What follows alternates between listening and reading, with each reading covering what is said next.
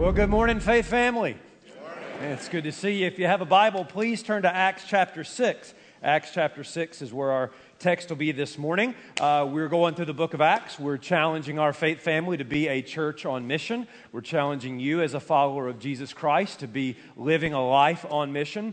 Uh, full disclosure this morning, I was supposed to cover all of Acts 6 and all of Acts 7. That ain't going to happen, all right? I could not this week get past the rich truth that is found just in the first seven verses of Acts 6. So we're going to be off schedule. But here, here's what I told the, the service last night I said this um, When you're preaching through the book of Acts, it's probably better to be led by the Spirit than man's agenda. Amen? And so we're just going to let God lead in this. And I believe that what's found in these first seven verses of Acts 6 is so critically important for us to be a church on mission. So, would you please stand for the reading of God's word as we look together? By the way, as you're standing, would you pray for our students and families? We have some like 200 something students and their families that are away this weekend on a retreat. And uh, I think they're coming home uh, this afternoon. Just pray that God has done some amazing things uh, in their lives. Acts chapter 6, verse 1, Luke writes under the inspiration of the Holy Spirit. Now, in these days, when the disciples were increasing in number, a complaint by the Hellenists arose against the Hebrews because their widows were being neglected in the daily distribution. And the twelve summoned the full number of the disciples and said, It is not right that we should give up preaching the word of God to serve tables. Therefore, brothers, pick out from among you seven men of good repute full of the Spirit and of wisdom, whom we will appoint to this duty. But we will devote ourselves to prayer and to the ministry of the word. And what they said pleased the whole, con- whole congregation, the gathering, and they chose Stephen, a man of faith and of the Holy Spirit, Philip, Prochorus, Nicanor, Timon, Parmenas, Nicholas, a proselyte from Antioch and they were set before the apostles, and they prayed and laid, laid their hands on them. And the word of God continued to increase. The number of disciples multiplied greatly in Jerusalem, and a great many of the priests became obedient to the faith. This is God's word. Would you please now join me in prayer and ask the Lord to guide us during this time? Father, thank you for giving us your word. Thank you for speaking to us. Um, help us now focus on the things that you want to teach us. Help us be focused on what really matters when it comes to our lives as we seek to be a life, a church on mission. All to the glory of Jesus, in whose name we pray. And God's people said, Amen. Amen. You may be seated. One small distraction can lead to significant consequences. That's the lesson that Lindsey learned that day. With nothing in front of her but the finish line and nothing behind her for like 50 yards, Lindsey Jacobellis had the Olympic gold medal for snowboarding all but around her neck. But she got silver. And the reason she got silver was not because she got tired and slowed down. It wasn't because, you know, she pulled a muscle and got injured. She got silver because she lost her focus. You see, coasting to what looked to be a runaway victory, Lindsey diverted her attention and ended up falling on the ground. By the time she could get back up and regain her speed, it was too late. She was already past. And to the shock of her friends and her family and her fans and even herself, Lindsey had lost the gold.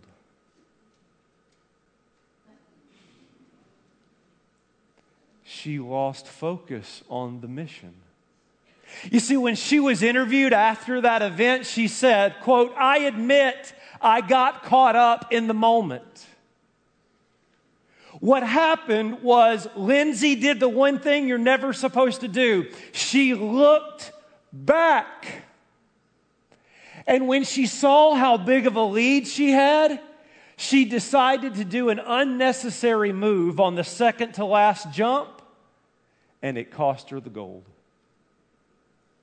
One small distraction can lead to significant consequences.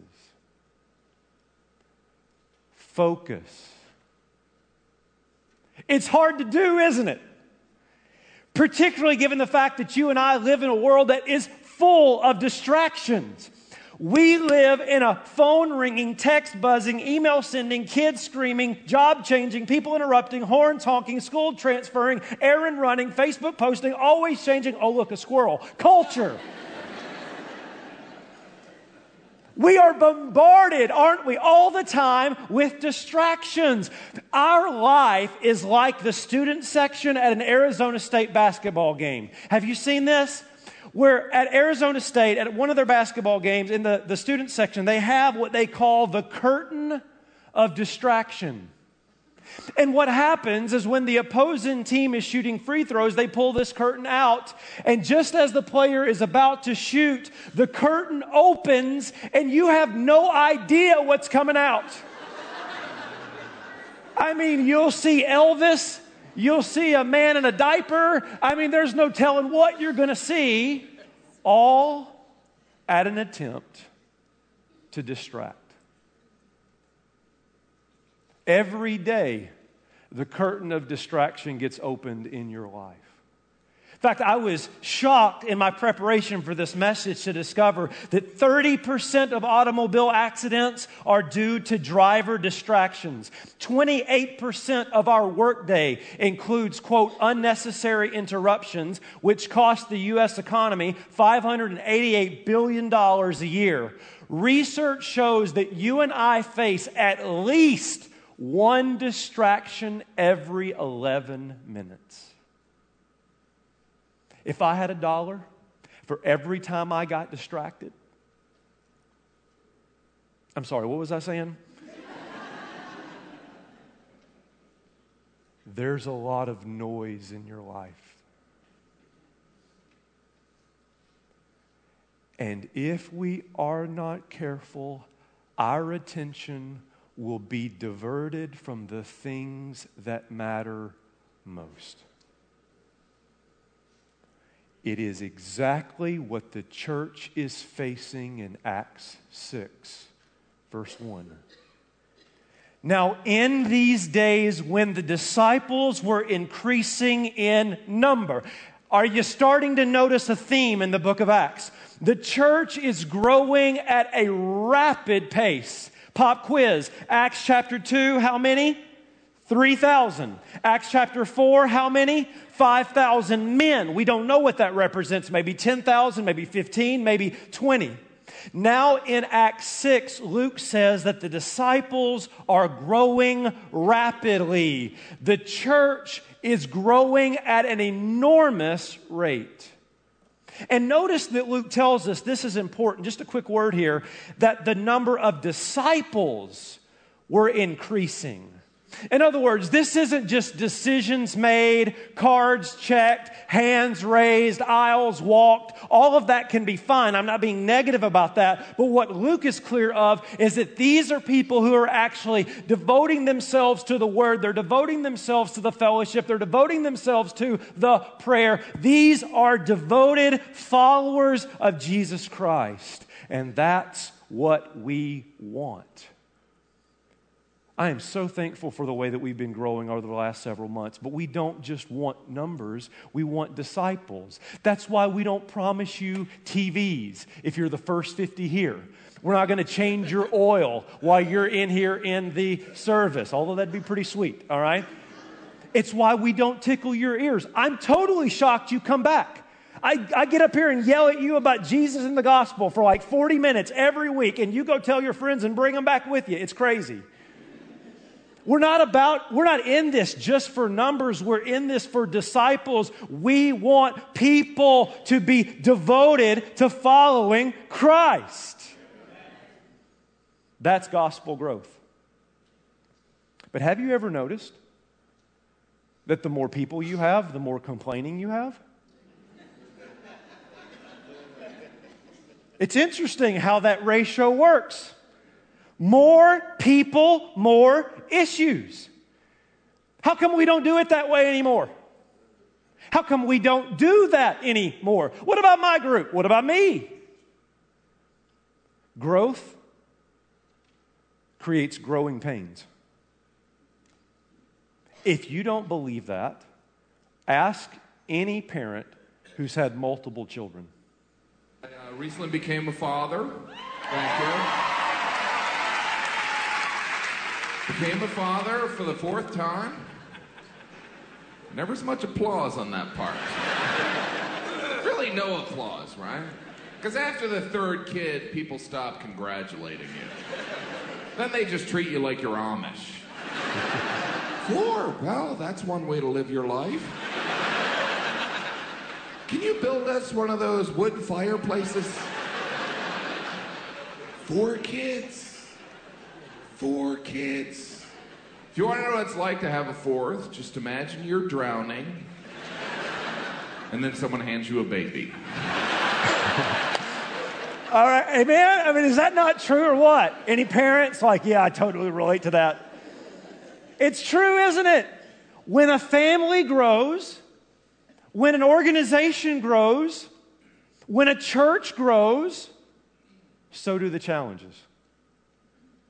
In fact, notice what's happening here. You've got more and more and more disciples are increasing, which means you've got more and more widows. And notice the issue, verse 1 a complaint by the Hellenists arose against the Hebrews because their widows were being neglected in the daily distribution. In other words, this is a serious problem.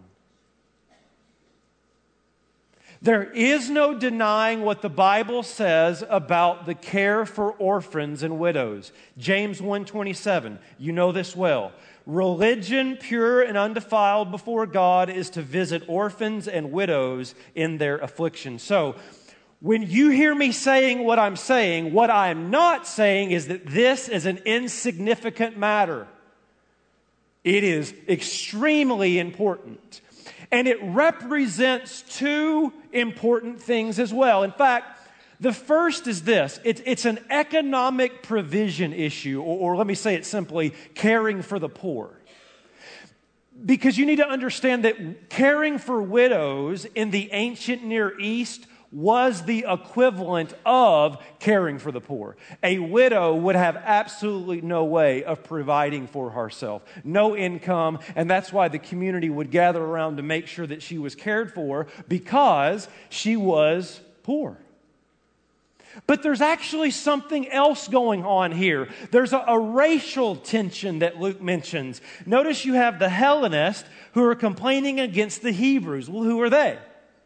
The Hellenists were Jews born outside of Palestine, all the way back from like the Assyrian captivity and, and, and, and, Babylon. Jews had been scattered all over. And some Jews were born outside of Palestine. They speak Greek and they have totally different customs than those that live in Jerusalem. The Hebraic Jews were born in Jerusalem and had lived there all their life. To bring it into our context, they'd been at the church longer. And now, because of Pentecost, they're all in one geographic location. And because of what Jesus did on the cross, they're now a part of one body. And the unity of chapter 4 is now threatened in chapter 6. And there is something very dangerous happening. It will destroy your family, it'll destroy your organization, and it will destroy a church. Assumptions were being made. But what about us? You love those people more than you love us. Those people get better treatment than we get. You see, Luke tells us they're, they're being neglected, but he doesn't tell us why. Assumptions were being made as to why they were being left out. I, want you to jot this down. Just a very practical challenge for you in your relational life of why assumptions will destroy your marriage, destroy your family, destroy your work situation. And here's why two reasons. Number one is when you make assumptions, it assigns motives. That's very dangerous.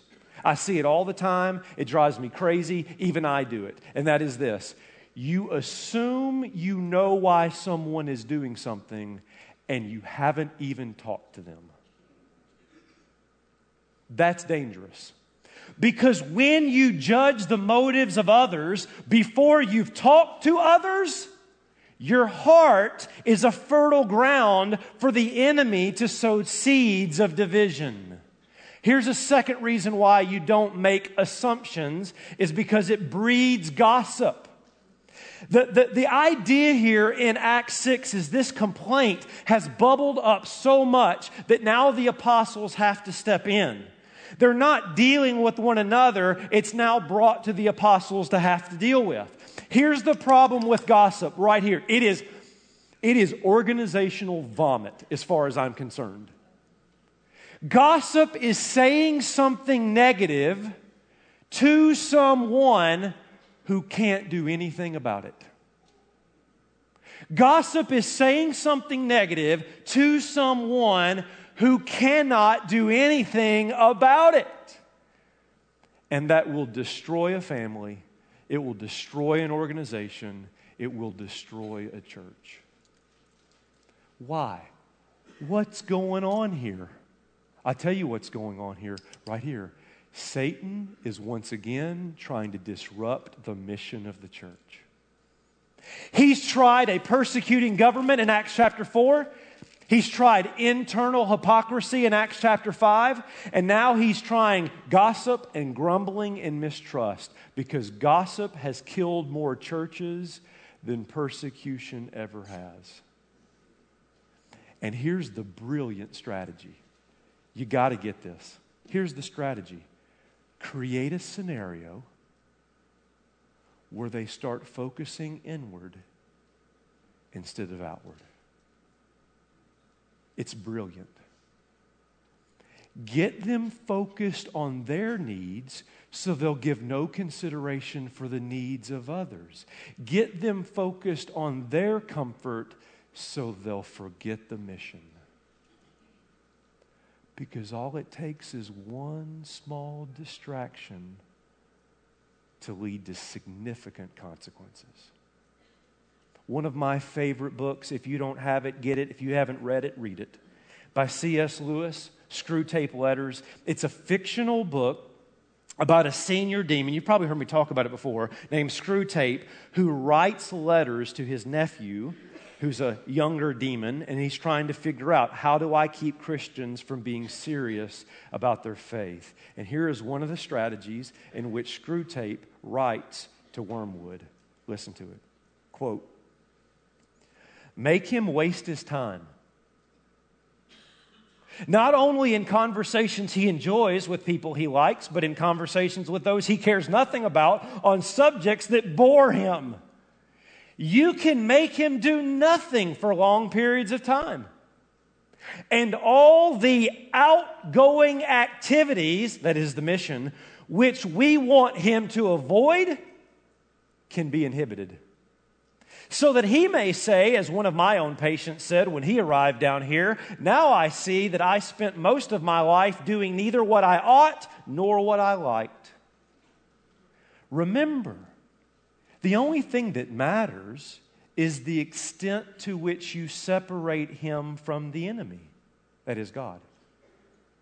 It doesn't matter how small the sins, provided their cumulative effect is to edge the man away from the light and into nothing. Murder is no better than cards if cards will do the trick. Because the safest road to hell is the gradual one. It's brilliant. All you need to do is get their attention focused off of the most important things and get them on other things.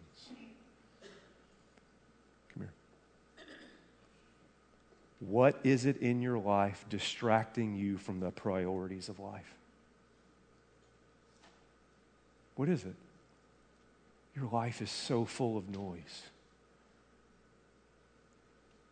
And you may be flat on your face off course and not even know it. A job that's really good, but it's become more important than your family. Money that there's nothing wrong with, and that's become more important than relationships. Religious service has become your focus instead of Jesus. Just get them distracted. So, what do the apostles do? I know what some of you are thinking. You're only in verse 1.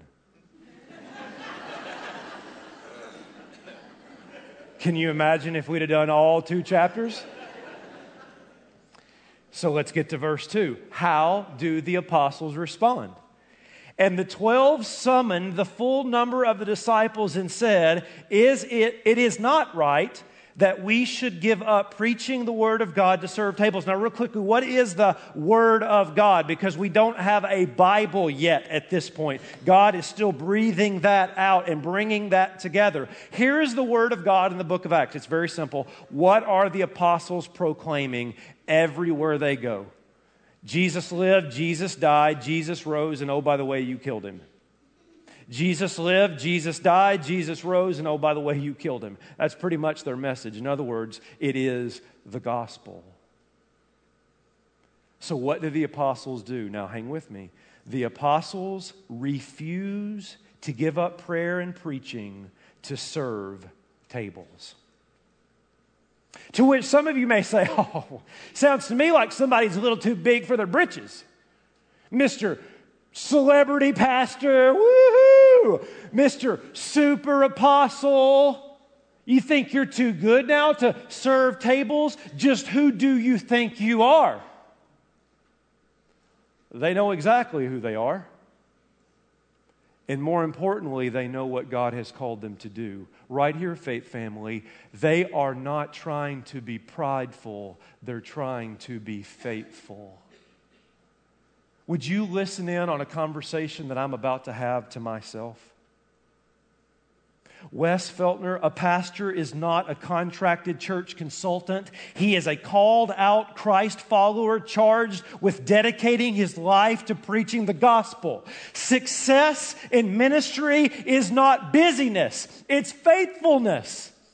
And it, it is the downfall of so many pastors. You want to know how to pray for me? Here's how you pray for me. The church grows, demands grow. There's more families, there's more visiting, there's more building, there's more staffing, there's more budgeting, and before long it's a 60 hour week, and he hasn't even touched the word. And he looks likable, he looks humble, he looks relational, but he's not the one thing God's called him to be, and that's faithful. And the sermons get stale, and the sermons get flat, and before long, the very thing that brought life to a congregation is is now gone. People come to me all the time. It rips my heart out when they say they go to churches all around America and they don't hear the gospel proclaimed and they ask me why. And I'm sure there's many reasons for that, but one of the reasons is because pastors have gotten too busy and they have forsaken the priority of proclaiming the gospel because if immorality has killed a thousand pastors, busyness has slain 10,000. So the apostles did what is the most difficult thing to do in ministry. And I'm bearing my heart to you this morning. It is the hardest thing I do. They said no. No. We can't do that. In fact, I, I want you to practice with me. It's really easy, it's just one word, two letters. No, on the count of three. One, two, three. No. If you don't start focusing on the priorities of your life and saying no to the things you're saying yes to, you will be irrelevant to the mission of God. It's one of the hardest things to do. Chuck Swindoll says this He says, A leader has the strength to say no without explanation. Researcher David Myers, who's done a lot of research on the brain, has shown that what makes great athletes, great authors, great leaders, great musicians, I would add great churches, is the ability to focus on a single task for extended periods of time without distractions. That's so hard to do in our pace of life. It's why, by the way, I don't do a lot of counseling. I do some counseling, I don't do a lot. And you say, well, why don't you do a lot of counseling? Well, it's because I hate people. No, I'm kidding. I'm totally kidding. I don't hate people. Not all of them, anyway. I mean, I don't hate people. You say, well, because maybe you're a really bad counselor. That actually could be true. I mean, I'm a lot like Bob Newhart in that skit. I'm probably going to look at you and just say, well, stop it. You know? But the main reason I don't do a lot of counseling and other things is because it's not the best way I serve you. It's not the best way I serve you. Here's what God said to me in preparing for this, and then I got to move on. And, and, if it offends you, it offends you. Berean Baptist Church does not write my job description, God already has. And we must be faithful to proclaiming the gospel of Jesus Christ. Can I say quickly, thank you. Thank you for the way you prioritize the importance of the gospel that lets me do what God has called me to do. You have no idea what that means. So, why did they say no? Why did they say no? Because gospel proclamation is the priority of the mission. I know what some of you are thinking. If you're tracking with me at all, like if you've got your thinking cap on at all, here's what you should be asking. And I'm going to raise a little bit of tension right now. Then are you saying that like preaching and sharing the gospel and learning the gospel and hearing the gospel is more important than racial reconciliation and caring for the poor? You got widows.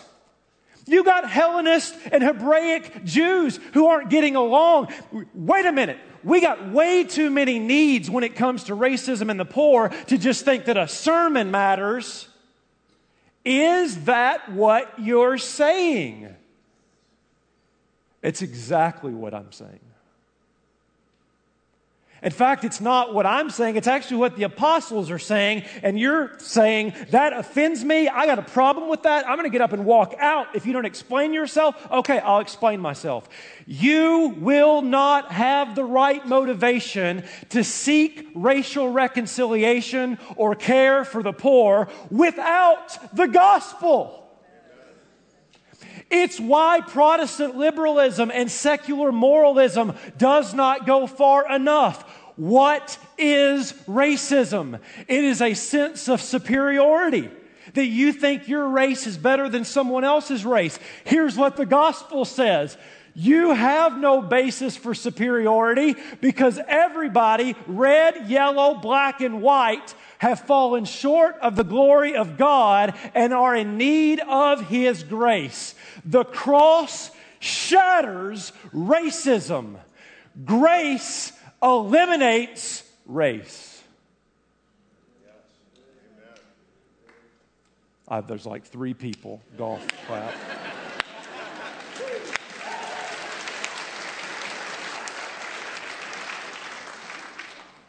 You cannot address the issue of racism deep enough without the gospel. And you say, what about care for the poor? That's even easier.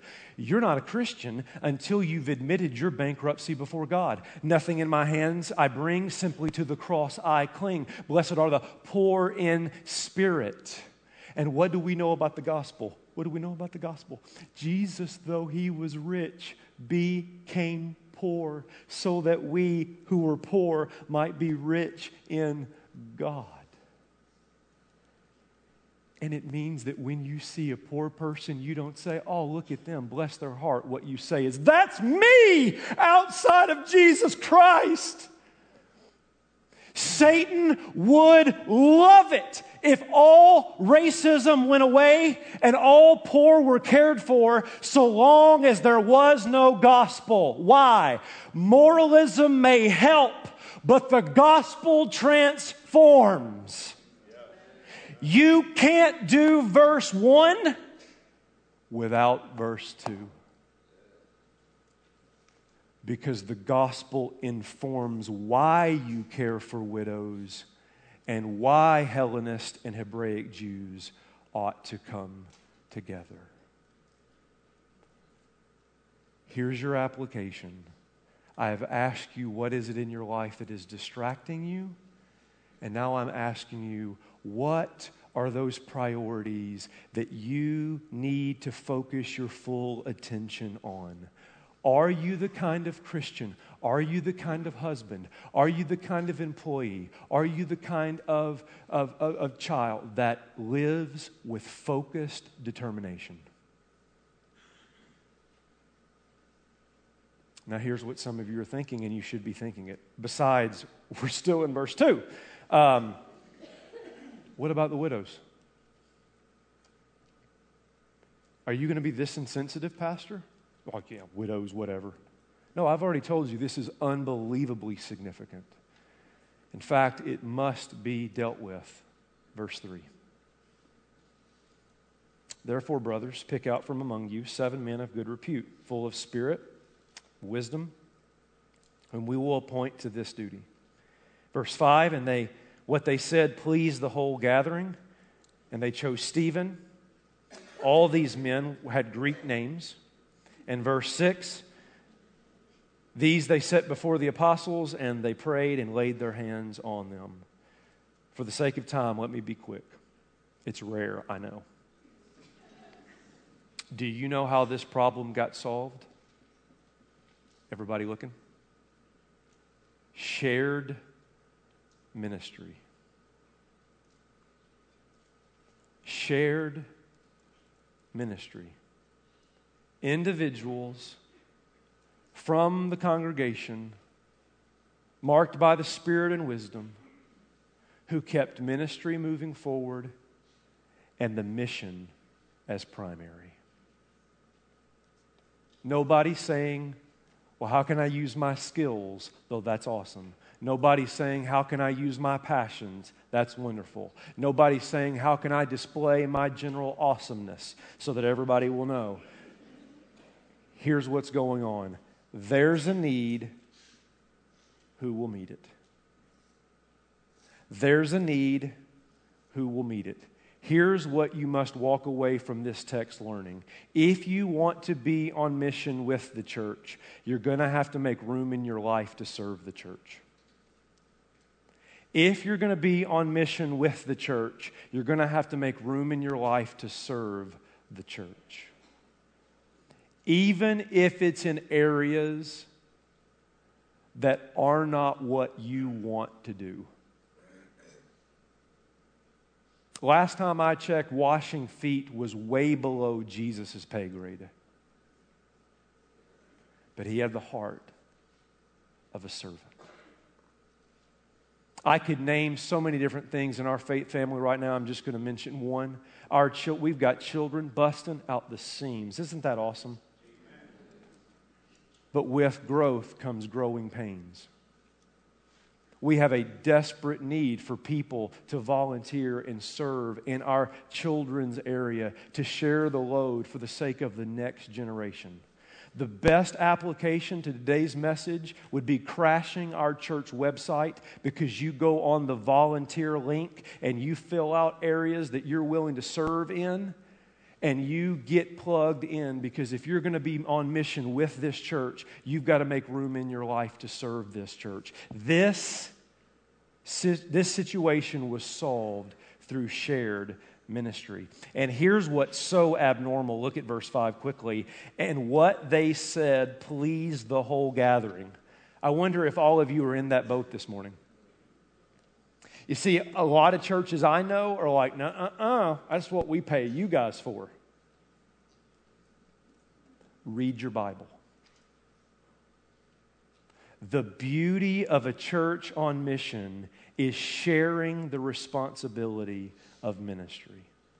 They were pleased that the apostles did what they were called to do, and they were pleased that others did what they were called to do. And it was a beautiful thing because notice the result, and we'll end. The Word of God continued to increase.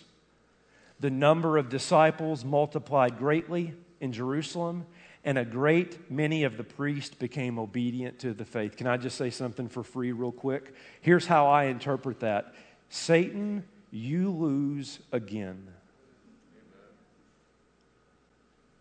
You thought you could use a government in chapter 4. You thought you could use hypocrisy in chapter 5. You thought you could use grumbling and gossip in chapter 6. Well, guess what? The gates of hell will not prevail. That's totally free.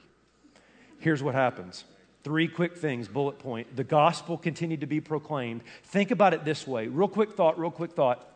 One of the ways you demonstrate your love for gospel proclamation is through ministry participation.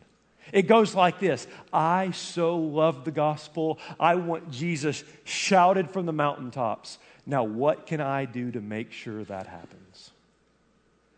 The Word of God continued to increase. Disciples continued to increase. More people devoted to the Word, to the fellowship, to prayer, and lives were being transformed by the power of the gospel. You say, where do you get that from? Last phrase. Many of the priests became obedient to the faith. That is this. Here, this is this is pretty sweet. Those that wanted Jesus dead now are following him with their lives.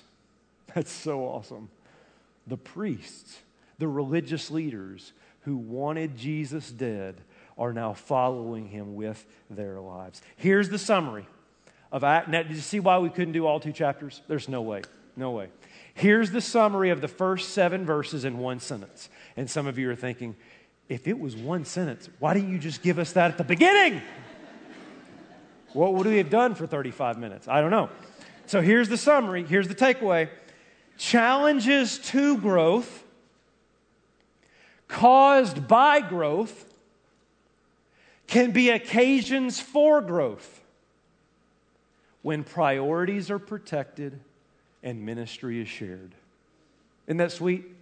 Challenges to growth we want to grow. We want to be a gospel fragrance in this community for the sake of disciples. And as we grow, there are going to be rubs and tensions and challenges along the way. But those can be opportunities for more growth when we protect the things that matter most and we share the ministry together. It is a beautiful thing when the body of Christ is on mission with focused determination. So I ask you this morning what is distracting you in your life? What are those things that have got your attention off the things that matter most? Because one small distraction can lead to significant consequences. Let me challenge you with this Hebrews 12. Therefore, since we are surrounded by so great a cloud of witnesses, let us also lay aside every weight and sin which clings so closely. Let us run with endurance the race that God has set before us, looking to Jesus the founder and perfecter of our faith, who for the joy that was set before him endured the cross. Faith family, today, if your life is distracted, put your focus on Jesus Christ this day. A man whose life was also full of distractions. Come on, Jesus, turn these stones into bread. Jesus, you said that you're going to be killed. Listen, we will never, ever let that happen to you. Oh, that this cup would pass, but not my will, your will. Oh, if you're really the Son of God, would you come down off that cross? Jesus lived a life full of all kinds of distractions, but I stand before you this morning and praise God. Jesus never looked back. But for the joy that was set before him, he endured the cross. And all God's people said, Amen. God, give us that kind of focused determination. Speak to us today. It may be about your mission, it may be about our family. But there are things distracting us. There's so much noise in our lives. Oh, that you, Spirit, would give us a sense of clarity. What do we need to say yes to? What do we need to say no to so that our lives are lived for mission? Speak to us, oh God. Reveal these things to us. There are some in this room that their life isn't focused on the most important thing because they don't know Jesus. Would you bring their life into focus? Help them see their sin for what it is and let them see the beauty of a Savior. Lord, for the Christian in here who's fallen down and lost their way, would you this morning, by your grace, bring us back to the race you've called us to run? And all God's people said, Amen. Amen.